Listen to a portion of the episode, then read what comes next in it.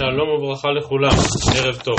אנחנו במשנה בדף י"ט עמוד ב' ומשנתנו היא המשך ישיר למשנה הפותחת את הפרק, הפרק נפתח בכיצד הרגל והמשנה שלנו עוברת לכיצד השן. התבנית של המשנה הזו דומה לתבנית שבמשנה הקודמת, שכן בדרך כלל גם השן וגם הרגל צועדים יחד אה, ולפי חלק מן הדעות, כפי שראינו בתחילת המסכת, ממש מדובר על אב נזיקין אחד. ובכן אומרת המשנה דף י"ט עמוד ב', כיצד השן מועדת לאכול את הראוי לה. כבר הזכרנו את שתי הקריאות האפשריות בניסוח הזה של המשנה, דהיינו אפשר לראות שאלה ותשובתה בצידה, כיצד השן מועדת לאכול את הראוי לה, כמו שהמשנה מיד תפרט שכל דבר שהבהמה באמת רגילה לאכול, אכן יש בו נזקי שן, אפשר גם היה לקרוא כיצד השן מועדת לאכול את הראוי לה, הבהמה מועדת לאכול פירות וירקות. כלומר, בהמה דרכה לאכול פירות וירקות, זה הדבר הראוי לה, ועל כך היא מועדת. על כל פנים, רש"י כאן אה, בוודאי מקבל את הקריאה הראשונה, דהיינו שיש שאלה כיצד השן מועדת, ותשובה לאכול את הראוי לה, ובהמשך הבהמה, דוגמה לאותו לאכול את הראוי לה, היא הבהמה מועדת לאכול פירות וירקות. מה זה דבר שאינו ראוי לה? ממשיכה המשנה ואומרת, אכלה כסות או כלים, משלם חצי נזק. בהמה לא אמורה לאכול בגדים ולא אמורה לאכול כלים, ואם בהמה עשתה דבר כזה, הרי שמדובר על נזק משונה, נזק שקשור לעולם הקרן ולא לדיני שן. במה דברים אמורים? מתי חייבים על נזקי השן? ברשות הניזק, אבל ברשות הרבים פטור. והגמרא, כפי שנראה עוד מעט, תשאל האם המשפט הזה מוסב רק על הרישא, רק על נזקי שן, שבאמת נוהגים רק בחצר הניזק ולא ברשות הרבים, או אולי אפילו הדין המיוחד של אכלת כסות וכלים שמשלמת חצי נזק, אולי גם זה לא נוהג ברשות הרבים, כפי שנראה מיד. ואף על פי שדיני שן וגם רגל אינם נוהגים ברשות הרבים, יש בכל זאת הבדל אחד בין שן לרגל לעניין הזה. אומרת המשנה, ואם נהנית, משלמת מה שנהנית. כלומר, אכן אין חיוב על נזקי שן ברשות הרבים, מסיבות שכבר דיברנו עליהן ועוד מעט נזכיר אותן, ובכל זאת, בהמה שהלכה כדרכה ברשות הרבים ושברה כלי, אז באמת בעל הבהמה לא חייב שום דבר. אבל בהמה שהלכה ברשות הרבים ואכלה פירות, הגם שבעל הבהמה לא צריך לפצות על הנזק, אבל סוף כל סוף בהמתו נהנתה, הוא חסך לה את ארוחת הערב. ועל כן אומרת המשנה שאם הבהמה נהנית, סליחה, לפחות צריכה לשלם את מה שנהנית. כיצד משלמת מה שנהנית? אכלה מתוך הרחבה, משלמת מה שנהנית. מצידי הרחבה משלמת מה שהזיקה. או מפתח החנות משלמת מה שנהנית, מתוך החנות משלמת מה שהזיקה. אז הרחבה כאן במובן של הרחוב, דהיינו אם אכלה מה שמונח ממש ברחוב ברשות הרבים, על זה נאמר ש... אין דיני שן ורגל ברשות הרבים, לכן היא פטורה מן הנזק, ובכל זאת צריכה לשלם כאמור לפחות על מה שנהנית. פירות שעמדו בצידי הרחבה, שהם לא נתפסים ממש כרשות הרבים, שם צריכה לשלם מה שהזיקה, כאילו הדבר קרה אכן ברשות הניזק. הגמרא בדף כ"א תדייק בדיוק את העניין הגיאוגרפי, היכן בדיוק נמצא הרחוב וצידי הרחוב, החנות ותוך החנות, אבל הכלל ברור, כל מה שנחשב לרשות הרבים אין נזקי שן חייב לשלם רק על מה שנהנית, ואילו מקום שנחשב לרשות היחיד, משלמת את מה שהזיק. אומרת הגמרא, תנו רבנן, השן מועדת לאכול את הראוי לה כיצד? בהמה שנכנסה לחצר הניזק, ואכלה אוכלים הראויים לה, ושתתה משקיעין הראויים לה, על זה משלם נזק שלם. עכשיו, הדין נוהג לא רק בבהמה, כפי שכבר למדנו, אלא בכל בעלי החיים, וגם עופות וכולי, ולכן חיה שנכנסה לחצר הניזק, וחיה בדרך כלל, מדובר על חיה טרף, ולכן היא טרפה בהמה ואכלה בשר, גם כאן משלם נזק שלם. לא מדובר על נזקי קרן, אלא על נזקי שן, כי דרכה בכך. ואם זה קרה בחצר הניזק, וזה מה שהיא אוכלת בדרך כלל, הרי שזה נזקי שן, משלמת נזק שלם. ופרה שאכלה שעורין, וחמור שאכל קרשינין, וכלב שליקק את השמן, וחזיר שאכל חתיכה של בשר, גם בכל המצבים הללו משלמים נזק שלם. מה החידוש בתוספת הזאת? אז מסבירים כאן הראשונים, פרה בדרך כלל אוכלת עשב, לא שעורים. חמור הוא זה שאוכל שעורים, ופרה אוכלת קרשינין. כלב אוכל כל מיני דברים, הוא יכול גם ללקק שמן, אבל זה לא המאכל האולטימטיבי שלו. ואם כן באה הברייתא ואומרת שכל עוד מדובר על מאכל בעלי חיים לגיטימי, גם זה בכלל נזקי השם, גם על זה משלמים נזק שלם. והגמרא מסבירה, אמר רב פאפא, השתא דאמרת, כל מידי דלאו אורחי, ואך ללי על ידי הדחק שמי אכילה, היי שונרא דאכל תמרי וחמרא דאכל ביניתא, משלם נזק שלם. כלומר, אומר רב פאפא שהברייתא מחדשת, שגם אכילה על ידי הדחק נחשבת לנזקי שן. מה זו אכילה משונה? אז על זה, הגמרא, על זה אמרה המשנה בפירוש, אכלה כסות או כלים. בהמה או בעל חיים שאוכל בגדים, או שאוכל כלים, זה כבר דבר משונה עד מאוד. ועל זה כבר חייבים חצי נזק. אבל בעל חיים שאוכל אוכל, גם אם זה לא המאכל האהוב עליו, גם אם זה לא המאכל המובחר מבחינתו, גם אם זה רק אכילה על ידי הדחק, זה עוד לא נחשב שינוי ברמה כזאת שיהפוך אותו להיות ממש נזקי קרן ויחייב אותו לשלם חצי נזק. ומכאן מסקנתו של רב פאפא שחתול שאכל תמרים או חמור שאכל דגים משלם נזק שלם. בדרך כלל חתול הוא זה שאוכל דגים וחמור הוא זה שאוכל תמרים. אבל גם במקרה הפוך, עדיין משלם נזק שלם. שוב, זה אולי לא המאכל האולטימטיבי, אבל זה גם לא נחשב שינוי ברמה כזאת שיהפוך להיות נזקי קרן. הוא באמת מספר את הגמרא, ההוא חמרא דאכל נהמה ופלסי לסלה. חמור מצא לחם ורצה לאכול אותו, אלא שהחמור היה כל כך רעב ואכל גם את הסל שבתוכו נמצא הלחם.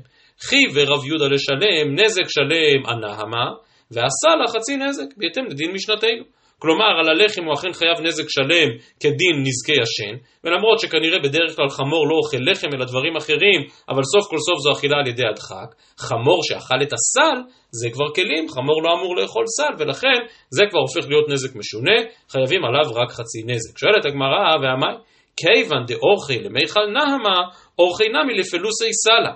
כלומר, הוא חמור, הוא בסך הכל חמור, ולא מצפים ממנו להבנה כל כך עמוקה. ולכן אם החמור מוצא את הלחם בתוך הסל, בכלל לא מן הנמנע שיאכל את הלחם ואת הסל ביחד, זה לא משונה. אז אולי גם אכילת הסל היא אוכל. עונה הגמרא דאכל והדר פליס. כלומר הוא אכל את הלחם וסיים, ואז וירא כי טוב החליט בנוסף לאכול גם את הסל. אם בבליעה אחת היה אוכל את הלחם ואת הסל, עוד אפשר היה לשמוע שכאילו מדובר על משהו שכדרכו וחייב על הכל נזק שלם כדין שן. אבל אם הוא קודם כל אכל את הלחם ורק אחר כך פליס את הסל, במצב כזה, ודאי שעל הסל מחייב רק חצי נזק. שואלת הגמרא, הוא פת אוכל הוא? האם דרכו של חמור לאכול לחם? ורמינו, אכלה פת ובשר ותבשיל, משלם חצי נזק. מה אליו בבהמה? כלומר שבהמה שאוכלת מאכל אדם, פת, בשר, תבשיל, כן, בהמה לא אמורה לאכול מרק, לא אמורה לאכול בשר מבושל, ואם היא אכלה את זה משלמת חצי נזק, כי זה אפילו לא אכילה על ידי הדחק, בהמה לא אמורה לאכול את זה. מה אליו אומרת הגמרא בבהמה, ומכאן מוכח שפת איננה מאכל בהמה, לא דוחה הגמרא ואומרת בחיה. חיה שהיא חיית בר, היא באמת לא יכולה לאכול פת, לא יכולה לאכול בשר מבושל. היא חייבת לאכול מאכלים שמצויים בעולם הטבע. הבהמה שנמצאת ברשותו של אדם, היא נחינמי, יכולה לאכול אפילו פת, אפילו בשר ואפילו תבשיל, קצת כמו המציאות היום של בעלי חיים שמסתובבים במקומותינו, שכבר כנראה שחתולים הפסיקו לטרוף עכברים, חתולים ועכברים גם יחד אוכלים בעיקר את מה שהאדם משאיר אחריו. ולכן לפחות הבהמה הביתית אוכלת גם פת ובשר ותבשיל. שואלת הגמרא, נו ונניח שמדובר על חיה, אז חיה, אם היא אכלה בשר, אוכל, אין הכי נמי, חיה אמורה לאכול בשר. עונה הגמרא דמיתווה, מדובר על בשר על המנגל, בשר על האש. חיה אוכלת בשר חי, חיה לא אמורה לאכול בשר צלוי. והיא בהתאמה בתביה, כאשר אמרנו חיה התכוונו לצבי. צבי הוא אמנם חיה, הוא לא בהמה, הוא לא בעל חיים ביתי, אלא הוא חי בטבע, אבל מצד שני הוא צמחוני, הוא לא אמור לאכול בשר. ולכן אם הוא אכל בשר זה משהו משונה. והיא בהתאמה אומרת הגמרא, וזאת התשובה אולי המשעשעת ביותר, לעולם בבהמה ובפטורה. כלומר מדובר לא סתם על בעל חיים שבא ומצא איזה דבר מאכל, אלא שממש ישב ליד השולחן, שמצא את הפת, הבשר והתבשיל ערוכים לשולחן, ואותו חמור בא והתיישב ליד השולחן. זה זה ודאי דבר שחייבים עליו חצי נזק, זה ודאי דבר משונה, כי בהמה בכל מקרה לא אמורה לאכול את המזון שיש על השולחן. אז כך מסביר רש"י, כאמור שכנראה לבהמה יש איזושהי אינטואיציה לא לאכול ממאכל האדם, לא לאכול ממזון שערוך על השולחן. יש ראשונים שגרצו קצת אחרת את המילה פטורה והסבירו שגם כאן מדובר על איזשהו סוג של בשר מבושל שבהמה לא אמורה לאכול, אבל כאמור רש"י מסביר שמדובר על מאכלים שערוכים היטב על השולחן. ולכן בהמה אמורה להבין מעצמה שהיא לא צריכה לאכול את זה, ואם אכלה זה כבר משונה וחייבים חצי נזק. ומעניין לעניין מספרת הגמרא, דף כ עמוד א', ההוא ברכה, כלומר הגדי או עז, דחזה ליפתא אפומא דדנה. הייתה חבית, עשויה כנראה מחרס או מעץ, ועל גביה לפת. סריך סליק, ראה העז, ראתה העז את הליפתא הזו, כל כך שמחה, ולכן קפצה על החבית. אך לה לליפתא ותברי לדנה. כלומר, באמת אכלה את אותה לפת, אבל גם החבית נשברה כתוצאה מן הקפיצה של העז. חיבי רבה אליפתא ועדנה נזק שלם. רבא פסק שבמצב כזה חייבים נזק שלם גם על שבירת החבית וגם על אכילת הלפת. מה הייתה טעמה? כיוון דאורחי למי חליפתא, היות שהאכילה הזאת היא אכילה כדרכה, אורחי נמי לסרוכי ולמיסלק. עכשיו כמובן כאן לא חייבים מדיני שן, אלא מדיני רגל, אבל אורחי הוא. דרכו של עז, דרכה של עז שרואה איזשהו דבר מאכל, לקפוץ ולאכול אותו, ולכן אין כאן שום דבר חריג ושום דבר משונה, וממילא על שבירת החבית חייבים נזק שלם מדין רגל, ועל אכילת הלפת חייבים נזק שלם מדין שן. מכאן עוברת הגמרא להלכה מחודשת יותר. אמר אילפא, בהמה ברשות הרבים, ופשטה צווארה, ואכלה מעל גבי חברתה, חייבת. שתי בהמות הולכות זו בצד זו ברשות הרבים. וקבענו וביררנו והסברנו שדיני שן אינם נוהגים ברשות הרבים. ובכל זאת אילפא סבור שאם בהמה א' אכלה מן הסל שנמצא על גבי בהמה ב', אכן יש כאן חיוב כאילו מדובר על שן בחצר הניזק. כאילו נכנס לתוך שדה אחר, כאילו הוא ביער בשדה אחר, ולכן חייבים נזק שלם. ואילפא מסביר מהי טעמה? גבי חברתה כחצר הניזק דמי. כלומר, מה שנמצא כאמור בסל שעל גבי בהמה, הוא כביכול רשות פרטית של אותה בהמה, או של בעל הבהמה. ולכן אם באה בהמה אחת ופלשה לתוך הסל שעל גבי חברתה, במצב כזה אכן חייבת נזק שלם, כדין שן בחצר הניזק. אומרת הגמרא למה מסענה, הייתה קופתו מופשלת לאחוריו, כלומר כאן מדובר על אדם שהחזיק איזושהי קופה עם אוכל ברשות הרבים, ופשטה צווארה ואכלה ממנו, חייבת. אז הנה גם כאן אתה רואה שאף על פי שהנזק התחולל ברשות הרבים, והם הולכים ברשות הרבים, בכל זאת, היות שהקופה הייתה צמודה לאותו אדם, והבהמה דחבה את ראשה ולקחה מתוך הקופה שצמודה אליו, הרי שהיא חייבת מנזקי שם. הגמרא דוחה את ההוכחה ואומרת, כדאמר רבא בקופצת, החנמי בקופצת. והיכא איתמר דרבא, אהא דאמר רבו יושעיה, בהמה ברשות הרבים, הלכה ואכלה, פטור. כלומר, אם תוך כדי שהיא הולכת ברשות הרבים מוצאת אוכל, והיא אוכלת אותו, אז כמובן זה דין שן ברשות הרבים שפטורה. לעומת זאת, אם היא עמדה ואכלה, אם היא נעמדה באמצע הרחוב והתחילה לאכול פירות של פלוני שהשאיר אותם שם, אז היא חייבת. ועל זה, על הדין הזה של רבי הושעיה, שאל רבא, מה ישנה הלכה דאורחיו? כלומר, אם היא אוכלת תוך כדי הליכה, כך דרכה של בהמה, אז עמדה נמי אורחיו. גם אם היא עומדת במקום אחד, עדיין כך דרכה. ועל זה אמר רבא בקופצת. בקופצת כאן אין כוונה קפיצה, אלא במובן שעשתה איזושהי תנועה חדה עם הראש, תנועה לא צפויה עם הראש, ולכן במצב כזה, אכן מתחייבת גם ברשות הרבים, אבל כמו שמדגישים כאן הראשונים, כמובן שהחיוב הזה של קופצת באמת לא יהיה מדין שן, אלא כמו שאומר כאן רש"י, תולדה דקרן הוא וחייבת חצי נזק. כלומר, אם הבהמה הצליחה לפלוש לתוך רשות אחרת באופן מאוד מאוד לא צפוי, באופן מאוד מאוד חריג, אז חייבים על זה ברשות הרבים, כי זה בעצם כבר לא דיני שן, אלא דיני רגל. ובכן, אילפא סבור שלא. אילפא סבור שבאמת הסל שעל גבי בהמה הוא כמו חצר הניזק, הוא כמו רשות היחיד.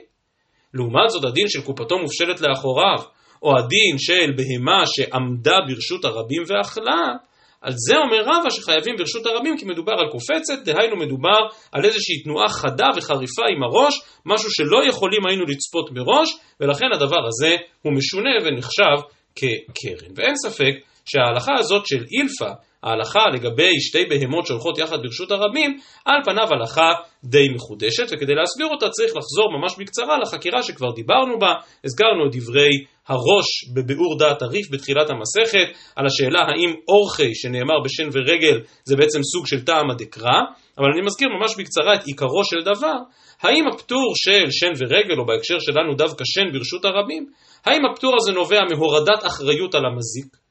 כי המזיק יש לו בהמה שצריכה ללכת ברשות הרבים. בלשון התוספות דף ג' אנוס הוא. כלומר, אם אתה מתיר לקיים חיי כלכלה ומסחר ואתה מאפשר לבהמות ללכת ברשות הרבים, אז אין מנוס ואין מפלט. ברור שבהמה תזיק בשן וברגל, כי כך דרכן של בהמות שהולכות. דהיינו שיש כאן הפחתת אחריות מן המזיק, משהו מעין מה שדיברנו בו אתמול, לגבי קשקשה בזנבה, כאשר הגמרא אומרת, מה אתה מצפה ממנו לעשות? שילך ויחזיק לה את הזנב כל הזמן? זה בלתי אפשרי. כלומר, אפשר להבין שהפטור של שן ורגל ברשות הרבים נובע מהפחתת אחריות על המזיק. מותר לו להסתובב שם, מותר לבהמה שלו להסתובב שם, ולכן אתה לא יכול לבוא אליו בטענות. לחילופין אפשר להבין שהפטור של שן ורגל ברשות הרבים לא מבוסס על הפחתת אחריות מן המזיק, אלא על הגברת אחריות של הניזק. בלשון הגמרא שנסיים בערב בעזרת השם כאן בדף כ עמוד ב', שאדם שהשאיר את פירותיו ברשות הרבים כביכול הפקיר אותם. זה הפקר ואפילו הפקרות. אם אתה שם את הפירות שלך ברשות הרבים, מה חשבת שיקרה? ולכן זה לא בגלל שאנחנו מורידים אחריות מן המזיק, אלא בגלל שאנחנו מגבירים אחריות על הניזק. וכאמור, החקירה הזאת בהחלט יכולה להסביר גם את החידוש הגדול הזה של רב הושעיה, שכן סוף כל סוף, מדו, אה, סליחה, של אילפה, שכן מדובר סוף כל סוף על שתי בהמות שהולכות יחד ברשות הרבים. ולכן מצד אחריות המזיק, גם כאן יש לו אחריות מופחתת. בגלל שהוא אומר, הבהמה שלי הלכה ברשות הרבים, כך דרכן של בהמות שהן הולכות. לעומת זאת, אם נאמר שפטור שן ורגל ברשות הרבים מבוסס על הגברת האחריות של הניזק, מה פתאום זרקת את הפירות שלך באמצע רשות הרבים, היית צריך לחשוב שמישהו יאכל אותם. אז פה יבוא הניזק ויאמר להגנתו, אבל לא זרקתי את הפירות ברשות הרבים, בסך הכל הבהמה שלי הלכה, והייתה עליה איזושהי קופה שממנה היא אוכלת. אז נכון, זה לא רשות הניזק ממש, אבל גם אי אפשר לומר עליי שהפקרתי את הקופה שלי ברשות הרבים. ולכן מן הבחינה הזאת, במצב כזה, אומר אילפה, אכן הדבר נחשב כחצר הניזק, הוא משלם נזק שלם. ועדיין אין ספק שיש חידוש בדברים הללו של אילפה, ובגמרא בדף כ"א באמת נראה שההלכה הזאת כשלעצמה שנויה במחלוקת בין התנאים, אבל שוב, אותה חקירת יסוד שכבר דיברנו בה והזכרתי אותה עכשיו בקצרה, בעצם מסבירה גם את ההלכה הזאת של אילפה, ובמידה רבה גם את השלב הבא בגמרא. שכן הגמרא שואלת, באי רבי זעירא, מתגלגל מהו? מתגלגל, מסבירים כאן הראשונים, שבאמת הבהמה עומדת ברשות הרבים, אבל איכשהו כבר מקרבת את ראשה לעבר רשות היחיד, ואיזשהו... אה, כמות של תבואה, איזשהו סוג של תבואה, בעצם הבהמה הצליחה להוציא אותו מרשות היחיד לרשות הרבים. אז הבהמה עומדת ברשות הרבים, אין כאן נזקי שן. מצד שני, האוכל שהיא אכלה התגלגל מרשות היחיד לרשות הרבים. אז מה הדין? אומרת הגמרא היחידמי, כגון דקיימה עמיר ברשות היחיד, כלומר הניזק השאיר את העמיר, השאיר את התבואה ברשות היחיד, וכמתגלגל ועטה, אבל הבהמה מגלגלת את אותו עמיר מרשות היחיד לרשות הרבים. וגם כאן שוב אותה שאלה, מצד המזיק, הבהמה שלו ברשות הרבים, מותר לה להיות שם. מצד הניזק, אי אפשר לומר שהוא הפקיר את ממונו. יכול להיות שהוא שם את זה במקום קצת לא אחראי, הוא שם את אותו עמיר קצת קרוב מדי לרשות הרבים, אבל אי אפשר לומר שהוא הפקיר אותו. ואם כן, גם כאן אותו ספק, מצד אחריות המזיק זה רשות הרבים ומותר לו ללכת שם, מצד אחריות הניזק, פה יכול להיות שמידת האחריות של הניזק אכן פחותה. ובכן אומרת הגמרא, מה יהיה הדין במצב כזה? תשמע דתני רבי חייא, מסוי מקצתו בפנים ומקצתו בחוץ, כלומר ממש יש מסוי על גבי בהמה, חלק, חלק מהמסוי כבר בתוך רשות הניזק, חלק ברשות הרבים, אז אם אכלה בפנים חייבת, אכלה בחוץ פטורה. מה אליו? האם אין הכוונה שזה מתגלגל ועטי החוצה? ועל כן, אף על פי כן זה, זה מתחייב, או, או סליחה, הפוך, מתגלגל ועטי, ולכן אה, באמת כל עוד זה ברשות הרבים אז היא פטורה? דוחה הגמרא ואומרת לא. אימה אכלה על מה שבפנים חייבת, ועל מה שבחוץ פטורה. ממש יש קו דמיוני שחוצץ באותו, באותו, באותו ארגז או באותו כלי של תבואה, כל מה שנמצא בתוך רשות היחיד, הבהמה באמת חייבת כזה בשדה אחר, כל מה שנמצא בחוץ היא אכן פתורה.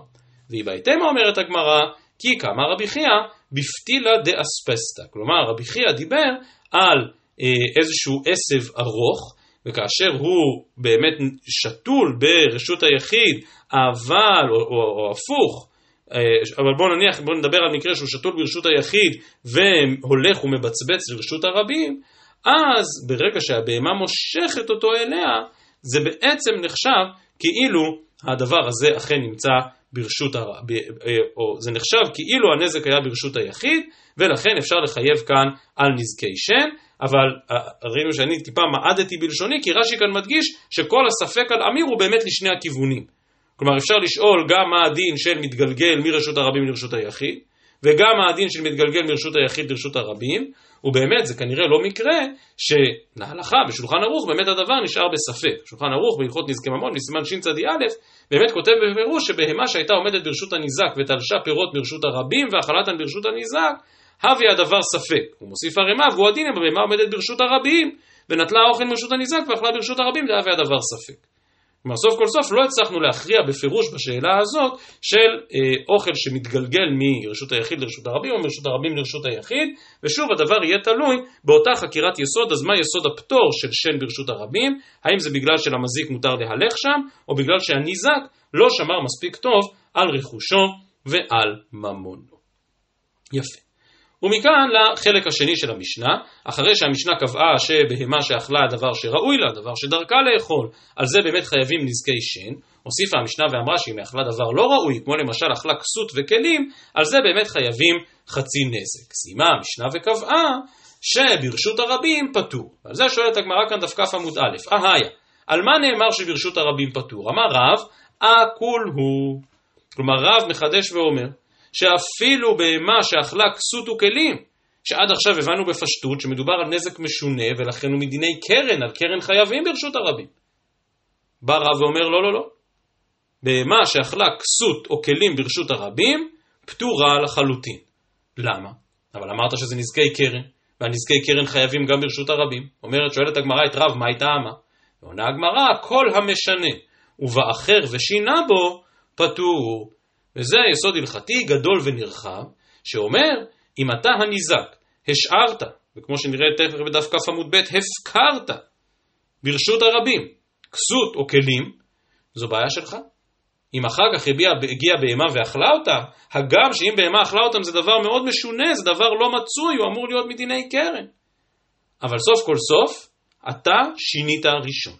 אתה קודם כל עשית מעשה שלא, שלא כדרך העולם. להשאיר כסות וכלים ברשות הרבים. ומי ששינה, הוא בא אחר ושינה בו, בא רב וקובע שפטור.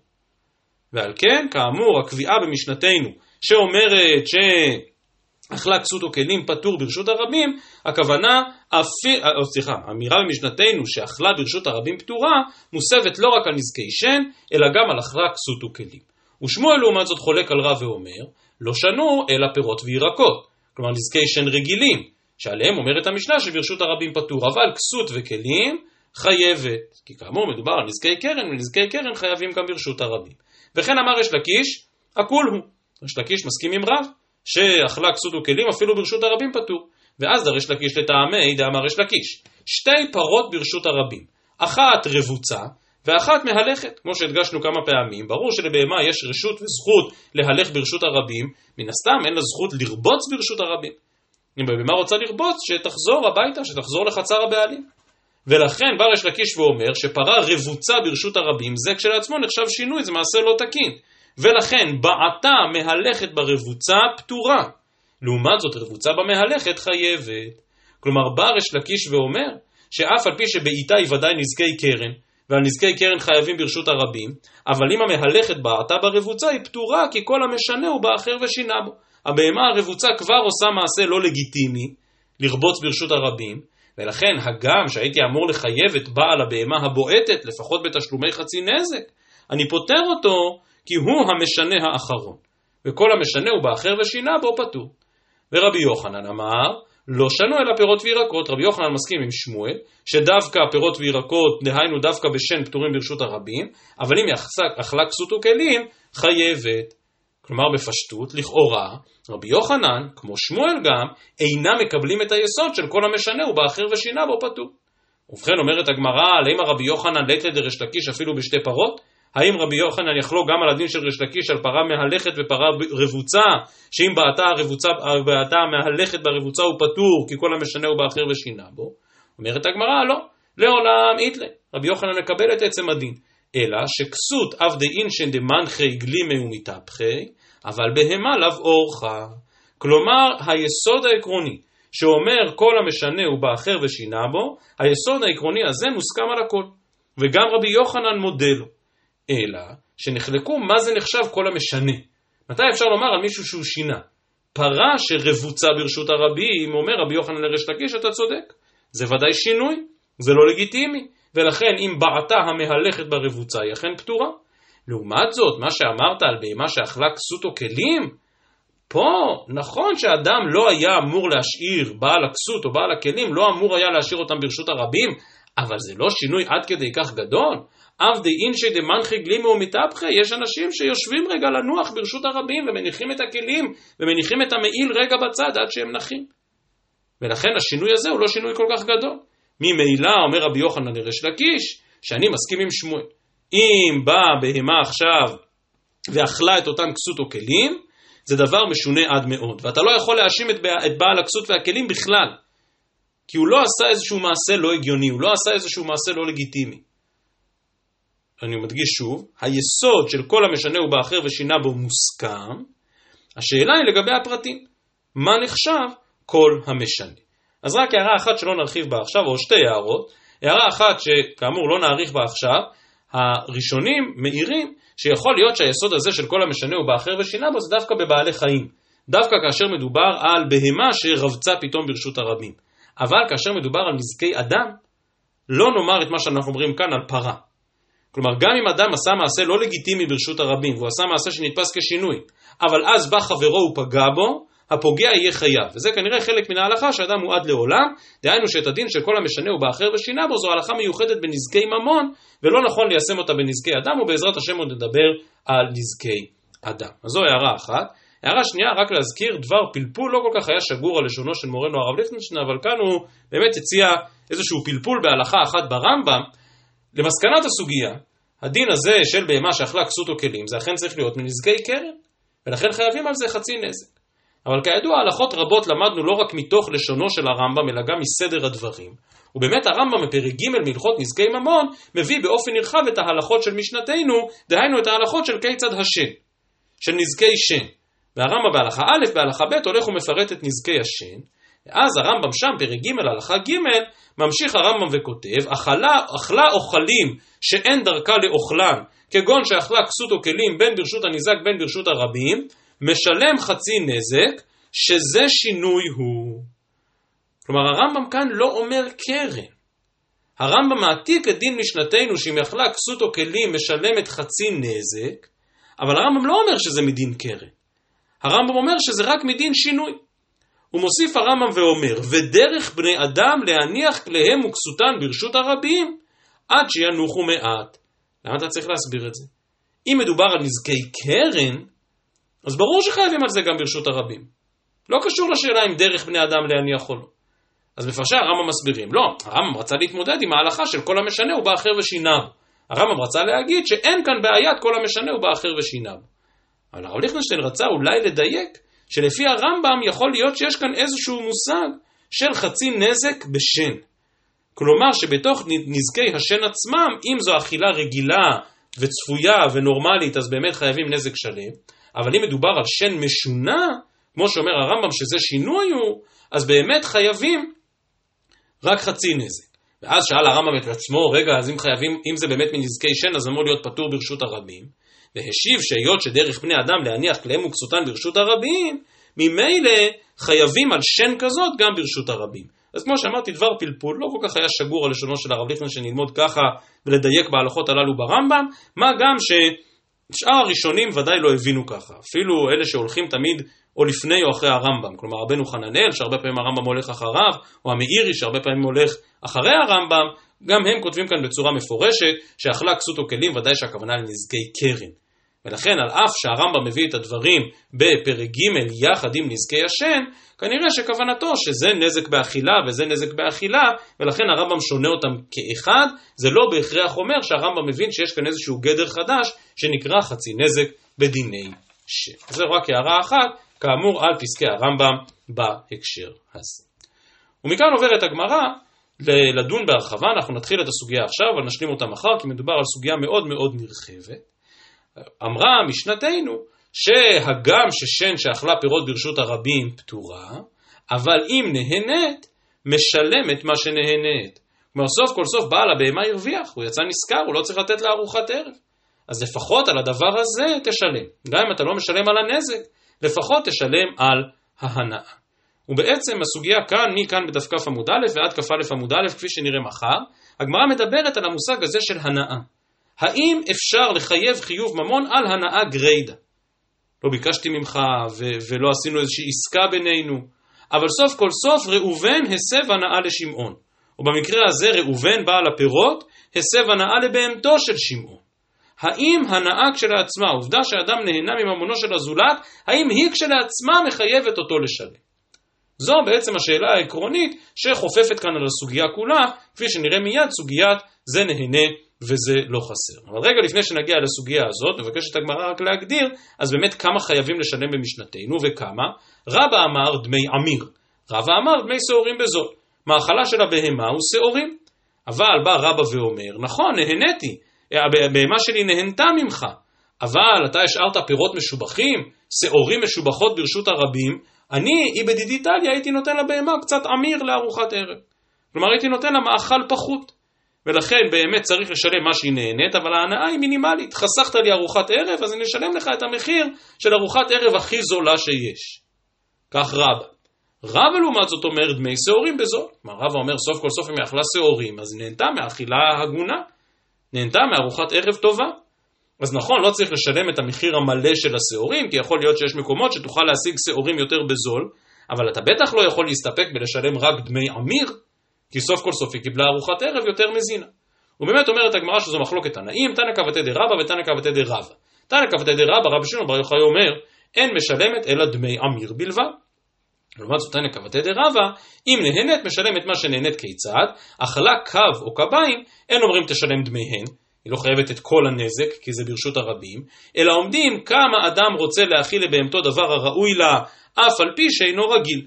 כלומר, כן, בכל זאת מחשבים את הארוחת ערב היותר טובה שהיא קיבלה. לפיכך, אם אכלה חיטין או דבר הרע לה, פטורה.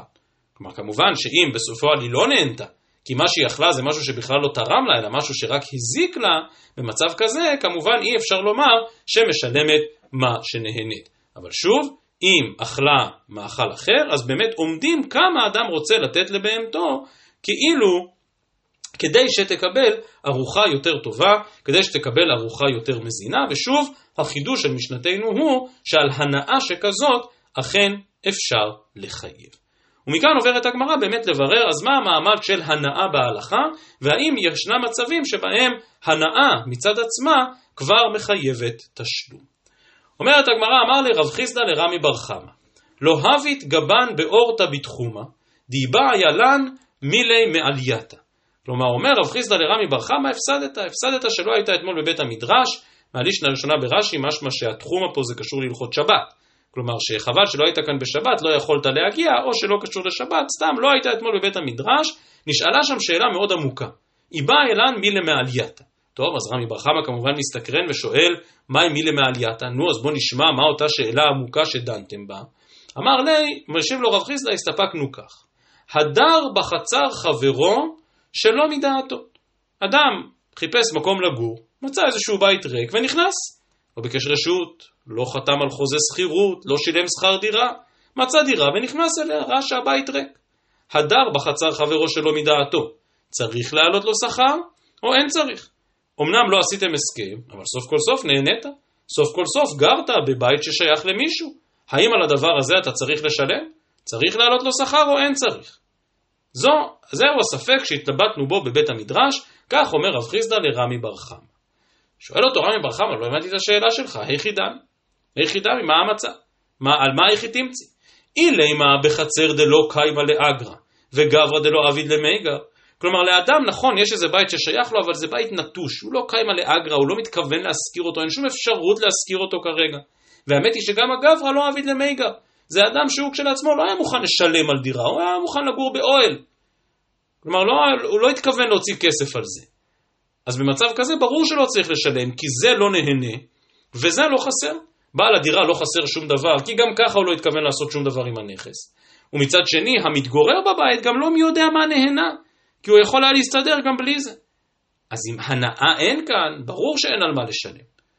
עכשיו רגע לפני שאני ממשיך לקרוא, באמת, מה שעולה מכל הדיון בסוגיה, כאמור נתחיל את זה עכשיו ונשלים מחר, אז מה מחייב בתשלומים? האם מה שמחייב בתשלומים זה העובדה שנהנית? כאמור, הנאה כשלעצמה זה משהו שמייצר חובת תשלומים, או שמה שמחייב תשלומים זה שפגעת בממון הזולת שחיסרת את ממונו. אז שוב, במקרה של חצר דלא קיימא לאגרא וגברא דלא עביד למנגר, אז שני, שני הקריטריונים לא קיימים. זה לא נהנה וזה לא חסר. אלא, בחצר דקיימא לאגרא, וגברא דאביד למיגר, אז זה נהנה וזה חסר. אז פה עוד פעם אין ספק, כי אם החצר קיימה לאגרא, כלומר יש כאן דירה שעומדת להשכרה, ופתאום מגיע פלוני אלמוני, ונכנס ומתגורר בתוך הבית הזה. נו, אז ברור שבמצב כזה הוא צריך לשלם. ודאי וודאי שמדובר על אדם שקיימה על גברא דאביד למיגה, כלומר שהוא תכנן בעצמו לשכור דירה. אז נכנסת לדירה בלי לבקש רשות, בוודאי שאתה צריך לשלם על דבר כזה. התוספות כאן מעירים מה קורה במצב שהגמרא לא מדברת עליו בפירוש של חצר דקיימה לאגרא וגברא דלא עביד למיגה. כלומר החצר באמת עומדת להשכרה ונכנס לשם האדם שהוא מבחינתו מוכן גם לגור באוהל. אז לכאורה היינו אומרים, טוב, אבל בעל הנכס רוצה להשכיר אותו ואתה עכשיו קפצת ונכנסת פנימה, אז מאוד מאוד מפתיע, התוספות אומרים, כן, אבל זה גרמה בעלמא. כלומר, אם אדם נכנס לבית חברו ונועל את הדלת, ועכשיו חברו לא יכול להשתמש בנכס, אז הוא כמובן נזק גדול, אבל זה נזק בגרמה ולא בטוח שחייבים עליו. טוב, זה מראה עד כמה לעיתים ההלכה של גרמה יכולה להיות הלכה מחודשת, להביא מצבים עד כדי אבסורד, שאדם באמת גרם פגיעה ממונית בחברו, אבל רק בגלל שהיא גרמה לא מחייבים עליו. אז זה רק במאמר מוסגר כאן לגבי דברי התוספות. אז שוב, אם זה חצר דלא קיימא לאגרא גברא דלא אביד למייגר, אז זה לא נהנה וזה לא חסר, אין על מה לשלם. ואם זה חצר שגם קיימא לאגרא וגם גברא דאביד למייגר, אז זה נהנה וזה חסר, אז ברור שהוא צריך לשלם, כי יש כאן שני המחייבים גם יחד. לא צריכה, רב חיסדא מחדד את השאלה אל מול רמי בר חמא, לא צריכה בחצר דלא קיימא לאגרא וגברא דאביד למייגר. כלומר, בעל הנכס לא התכוון להשכיר אותו, אין לו שום כוונה להשכיר את הנכס הזה. מצד שני, מי שפלש וגר בפנים, באמת חיפש דירה להשכרה. דהיינו שהוא מוכן לשלם. וכאן השאלה הגדולה, מהי? מצה אמר לי, מהי חסרתיך?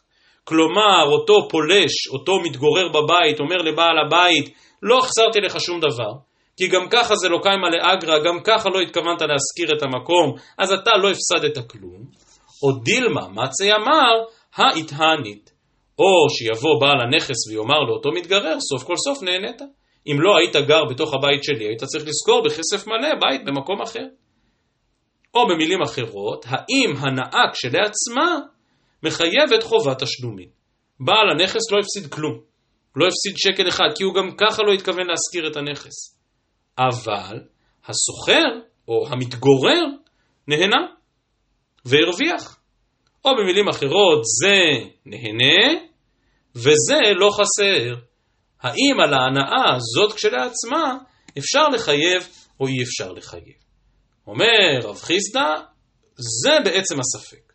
זה שורש הספק, זה אותו מילה מעלייתא שאכן התלבטנו בו והתחבטנו בו בבית המדרש, ועל זה אומר רב חיסדא לרמי בר חמא, חבל שלא היית יחד איתנו כדי אה, לפשוט את הספק. אומר רמי בר חמא, אחרי שרב חיסדא כל כך מתפעל מן הספק, אמר לי, משיב לו רמי בר חמא, מתניתיני, לא, לא הבנתי, מה אתה כל כך מתרגש? זו משנה מפורשת. השאלה הזאת, האם זה נהנה וזה לא חסר, חייב או לא, זו משנה מפורשת. הפריסטה אומר, מה באמת? משנה מפורשת ואנחנו שכחנו? היי מתניתין, איפה מצאנו משנה כזו? אמר לי, אומר לו רמי בר חמא, לכי תשמש לי, אה, אין מתנות בחינם. אם אתה רוצה שאני אגלה לך על איזה משנה מדובר, תעשה משהו לכבודי. שקיל סודרי וקרח לי, קיפל לו את הטלית, או עזר לו במשהו אחר שקשור לביגוד. כי רב חיסדא באמת רוצה לשמוע את החידוש של רמי בר חמא. איפה יש משנה מפורשת בש"ס שעוסקת בעניין זה נהנה וזה לא חסר? אמר לי, משיב לו רמי בר חמא, לא הגעת בדף היומי לבבא קמא דף ק', לא הגעת למשנה בדף י"ט שאומרת אם נהנית, משלמת מה שנהנית? איזו הברקה. משנתנו מלמדת שחייבים על הנאה. משנתנו קובעת שאם באמת בעל הבהמה שאכלה פירות ברשות הרבים נהנתה, צריך לשלם על מה שנהנית.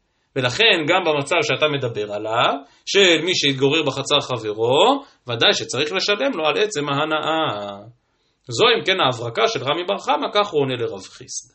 וכל הלומד את זה משתומם כמו שמשתומם רבא. אמר רבא, כמה לא חלי ולא מרגיש גברא דמרי סי כלומר, רמי בר חמא הייתה לו פה סייעתא דשמיא מיוחדת, שהוא הרגיש, שהוא אמר כזה חידוש גדול, ורב חיסדא כביכול קיבל את החידוש שלו, אבל אין כאן שום ראייה. כמובן, מה החילוק הפשוט בין משנתנו לבין השאלה של רב חיסדא? מסביר רבא, דאף על גב דלא דמי למתניתין קיבלה מיני. כלומר, הוא קיבל את מה שרמי בר חמא אמר, כי כאילו, כאילו זו הלכה למשה מסיני, אבל זה, זה בכלל לא דומה. היי זה נהנה וזה חסר, והי זה נהנה וזה לא חסר. הוא על מה דיבר רב חיסדא? על מצב של זה נהנה וזה לא חסר. כלומר, בעל הדירה לא הפסיד שום דבר, כי זה, זה, זה נכס דלא עביד למייגה. זה לא עומד להשכרה. ולכן בעל הבית באמת לא הפסיד כלום. אבל כאן הניזק במשנתנו, שאכלו לו את הפירות, הוא הפסיד.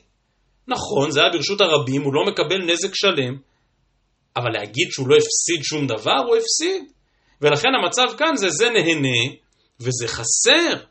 ולכן אמרה משנתנו שישלם לפחות על מה שנהנה. כלומר, הוא לא משלם את כל החיסרון, כי אין חיוב נזקי שן ברשות הרבים, אבל צריך לפחות לשלם על מה שהוא נהנה. ולכן אומר רבא זה בכלל, בכלל לא דומה למשנתנו. טוב, הקושייה כל כך עצומה, ולכן אומרת הגמרא, נו אז בכל זאת מה הייתה סברתו של רמי בר חמא שאמר להשוות? עונה רמי בר חמא, וכאמור זה יסוד גדול בענייני שן ברשות הרבים, אומר רמי בר חמא, סתם פירות ברשות הרבים, אף קורי מפקיר להו. כלומר, ברגע שהניזק השאיר את פירותיו ברשות הרבים, הפירות הללו הם ממש כביכול היו הפקר. כי האנשים לא עושים דברים כאלה, ולא אמורים לעשות דברים כאלה ולהשאיר את הפירות ברשות הרבים. עכשיו, התוספות כאן מזדרזים להעיר, כאן דף כ עמוד ב', אומרים תוספות, אף כורי מפקיר להו לא לגמרי, ואם כן, אפילו מה שנהנית לא משלם. כלומר, אם באמת הפירות הללו של הניזק, שישאירו אותם ברשות הרבים, היו הפקר גמור, אז מה פתאום לשלם מה שנהנית? למי תשלם? הרי זה פירות של הפקר. ולכן התוספות אומרים, אלא מתייאש מהם, כלומר מדובר על איזשהו סוג של ייאוש, של ממון שאין לו תובעים, של דבר שאינו מקפיד, אבל אין כאן הפקר גמור, כי אילו היה הפקר גמור לא היה משלם אפילו מה שנהנה. אבל אף על פי שבאמת חייבים לקבל את, את ההערה הזאת של התוספות, שלא מדובר על הפקר ממש, עדיין רמי בר חמא מאוד מאוד מחדד לנו כאן את הסברה של פטור שן ורגל ברשות הרבים. או ליתר דיוק אפילו פטור שן ברשות הרבים. והזכרנו את זה מקודם, דהיינו הפטור הוא לא בגלל הפחתת אחריות מן המזיק, כי מותר לו ללכת ברשות הרבים, כי הוא אנוס בזה שהוא הולך ברשות הרבים, כמו התוספות דף ג', אלא בגלל שאנחנו מעלים את האחריות המוטלת על הניזק, ואומרים לניזק, אם אתה השארת פירות ברשות הרבים, כביכול הפקרת את הפירות הללו, ולכן אתה לא יכול לבוא בתביעה כלפי המזיק.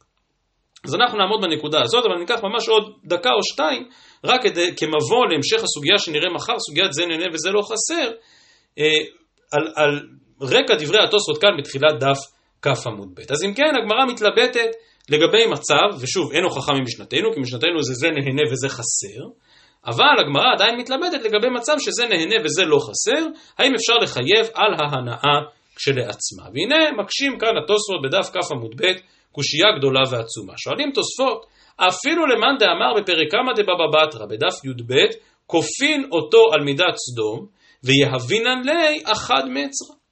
כלומר אומרים תוספות, למושג הזה, של זה נהנה וזה לא חסר, יש שם אחר בדברי חז"ל. זה נקרא מידת סדום. מהי מידת סדום? כמו המשנה באבות, שלי שלי ושלך שלך. רגע, אבל אולי אתה יכול לעזור לי במשהו? אולי יכול, אתה יכול לתת לי משהו משלך? לא, לא, לא, לא, לא. שלי שלי ושלך שלך. זו מידת סדום. דהיינו, במקום שבו אדם יכול לגמול טובה עם חברו ולסייע לחברו והוא לא יפסיד מזה שום דבר, אז למה לא תעזור לו? למה לא תסייע לו? זו מידת סדום. מהי הדוגמה שם בסוגיה בתחילת בבא בתרא, בפרק הראשון? הדוגמה היא חלוקת נחלה. אדם הלך לעולמו, השאיר שתי חלקות אדמה ויש לו שני בנים. הם רוצים להתחלק שווה בשווה, שתי החלקות שוות במראה ובקומה, שוות בדיוק אותו דבר. לאחד הבנים, החלקה שאבא הוריש צמודה לחלקה שיש, ששייכת לו. וחוץ מזה אבא הוריש עוד חלקה במקום אחר. מבקש אותו הבן מאחיו ואומר, תן לי את החלקה הסמוכה אליי, הרי לך זה לא משנה, שתי החלקות שוות אותו דבר. לי, חלקה א' תעזור הרבה יותר מחלקה ב' כי היא סמוכה לנחלה שלי. לך מה זה אכפת? ואומרת הגמרא שם שכופין על מידת סדום. כי אם יבוא אח ויתעקש ויגיד לא, אני רוצה דווקא את חלקה א' ולא דווקא חלקה ב', זו מידת סדום, מה אכפת לך? אתה לא מרוויח מזה שום דבר. ואחיך כן יכול להרוויח. ובכן מקשים תוספות וכל הראשונים בעקבותיהם. מה הספק לגבי זה נהנה וזה לא חסר? הרי אם פלוני אלמוני לא חסר, אז למה שנחייב את מי שנהנה מנכסיו? הרי זו מידת סדום, כי אתה לא חסר שום דבר, אז למה לא תעזור לו? יש לך דירה שאתה גם ככה לא מתכוון להשכיר. אז אתה לא מפסיד שום דבר, אז מה אכפת לך שמישהו בינתיים יגור שם? השאלה הזאת היא גם שאלה הלכתית, אבל כמובן גם שאלה רעיונית ותפיסתית מאוד עמוקה על כל המושג של מידת סדום, אם היה לנו יותר זמן עכשיו היינו מרחיבים בזה יותר. אבל זו כאמור קושיית התוספות. וביישוב הקושייה הזאת מצאנו חידוש גדול עד למאוד של האור זרוע, ורבים רבים מצטטים את דבריו. האור זרוע, בחלק ג' בפסקי בבא קמא, בסימן קכ"ב, כותב האור זרוע, אינא חינמי. כותב האור זרוע, ויש אומרים, דחפינא ליה לבעל החצר שיניח את זה לדור בו, דחייבן דלא קיימא לאגרא, כגון זה כופין אותו על מידת סדום. או במילים אחרות, אומר האור זרוע, כל הדיון בסוגיה שלנו לגבי זה נהנה וזה לא חסר, הוא אך ורק מעבר לשאלה של מידת סדום. אבל אחרי שלמדנו בבבא בתרא שכופין על מידת סדום, אז הנה חינמי כופין גם על זה נהנה וזה לא חסר. לא יכול אדם באופן שרירותי לבוא ולומר, לא, אני לא רוצה שתגור בבית שלי, אם זה נכס שגם ככה לא עומד להשכרה. כי זו ממש מידת, מידת סדום. כך דעתו של האור זרוע. אבל כאמור מדובר על דעה יחידאית, שלמרות שהרבה ציטטו אותה ונשאו ונתנו בה, הראשונים ככלל לא הסבירו באופן הזה. וכבר התוספות כאן מיישבים ואומרים שנה הכה שהיה יכול למונעו מתחילה מלדור בביתו. כלומר, הסוגיה בבבא בתרא מדברת על חלוקת ירושה בין שני אחים. זה לא שמשהו שייך לאחד מהם יותר, זה שייך לאיזושהי תפוסת הבית. זה שייך בכלל לאביהם. ולכן יכול לבוא אחד האחים ולומר, מה אכפת לך, תן לי את הנכס שיותר נוח לי. אבל אצלנו מדובר על בעל בית, הבית הזה שייך לו. הוא בכל רגע נתון גם, וזה ניסוח קצת אחר שמופיע בחלק מן הראשונים, הוא בכל רגע נתון יכול להפוך את הדירה הזאת מדירה דלא עביד למיגר, לדירה שכן עביד למיגר. כלומר, הוא יכול בכל רגע נתון להחליט שהוא כן רוצה להשכיר את הנכס הזה. ולכן אם אתה עכשיו בא ופולש פנימה ואומר, מה אכפת לך, אתה גם ככה לא משכיר, הנה חינמי, כרגע אני לא משכיר, מחר אני מתכוון לעשות שם שיפוץ מקיף ולהשכיר את זה בהרבה מאוד כסף, אז מה פתאום אתה נכנס לשם, לתוך הנכס שלי? וכאמור, הדבר הזה לא דומה למצב של יורשים שמחלקים ירושה, שאז אין לאחד מהם חזקה בעניין הזה. בנוסף על כך, באמת, יכול להיות שכל היסוד הזה של כופין על מידת סדום, זה דווקא אם אותו אדם יבוא לבית דין ויבקש ויטען, אבל אצלנו מדובר על מישהו שלא בא לבית דין, אלא פשוט נכנס והתיישב והתנחל בתוך אותו הנכס, ולכן זה לא לגמרי דומה לעניין של כופין על מידת סדום. אז שוב, רק צריך להזכיר שבדבריהם של כל הראשונים, המושג הזה, זה נהנה וזה לא חסר, הוא בעצם מושג משיק לעניין של כופין על מידת סדום, ושוב, יש כאן שאלה כלכלית מאוד עמוקה. אני חושב שהתפיסות הכלכליות המודרניות לא מכירות במצב הזה. אם נכס שייך לי, אז הוא שייך לי. מה זה מידת סדום? אני לא רוצה לתת לאף אחד להשתמש בו. אבל שוב, בראי חז"ל, ברור שהתפיסה הזאת של אם אתה לא מפסיד מזה שום דבר, אז תפרגן. אם אתה לא מפסיד מזה שום דבר, אז תיתן גם לזולת. ברור שהתפיסה הזאת מאוד משמעותית, כדי שאדם לא יבוא עד כדי מידת סדום, ובכל זאת עדיין יש מקום לשאלה שבסוגייתנו, השאלה לגבי מצב של זה נהנה וזה לא חסר. אז אנחנו עוצרים את הסוגיה בעיצומה, מחר בעזרת השם נמשיך כאן מדף כ עמוד ב', דף כא עמוד א', כדי לנסות ולראות את המקורות השונים שתציע הגמרא בשאלה הזאת של זה נהנה וזה לא חסר. ערב טוב לכולם.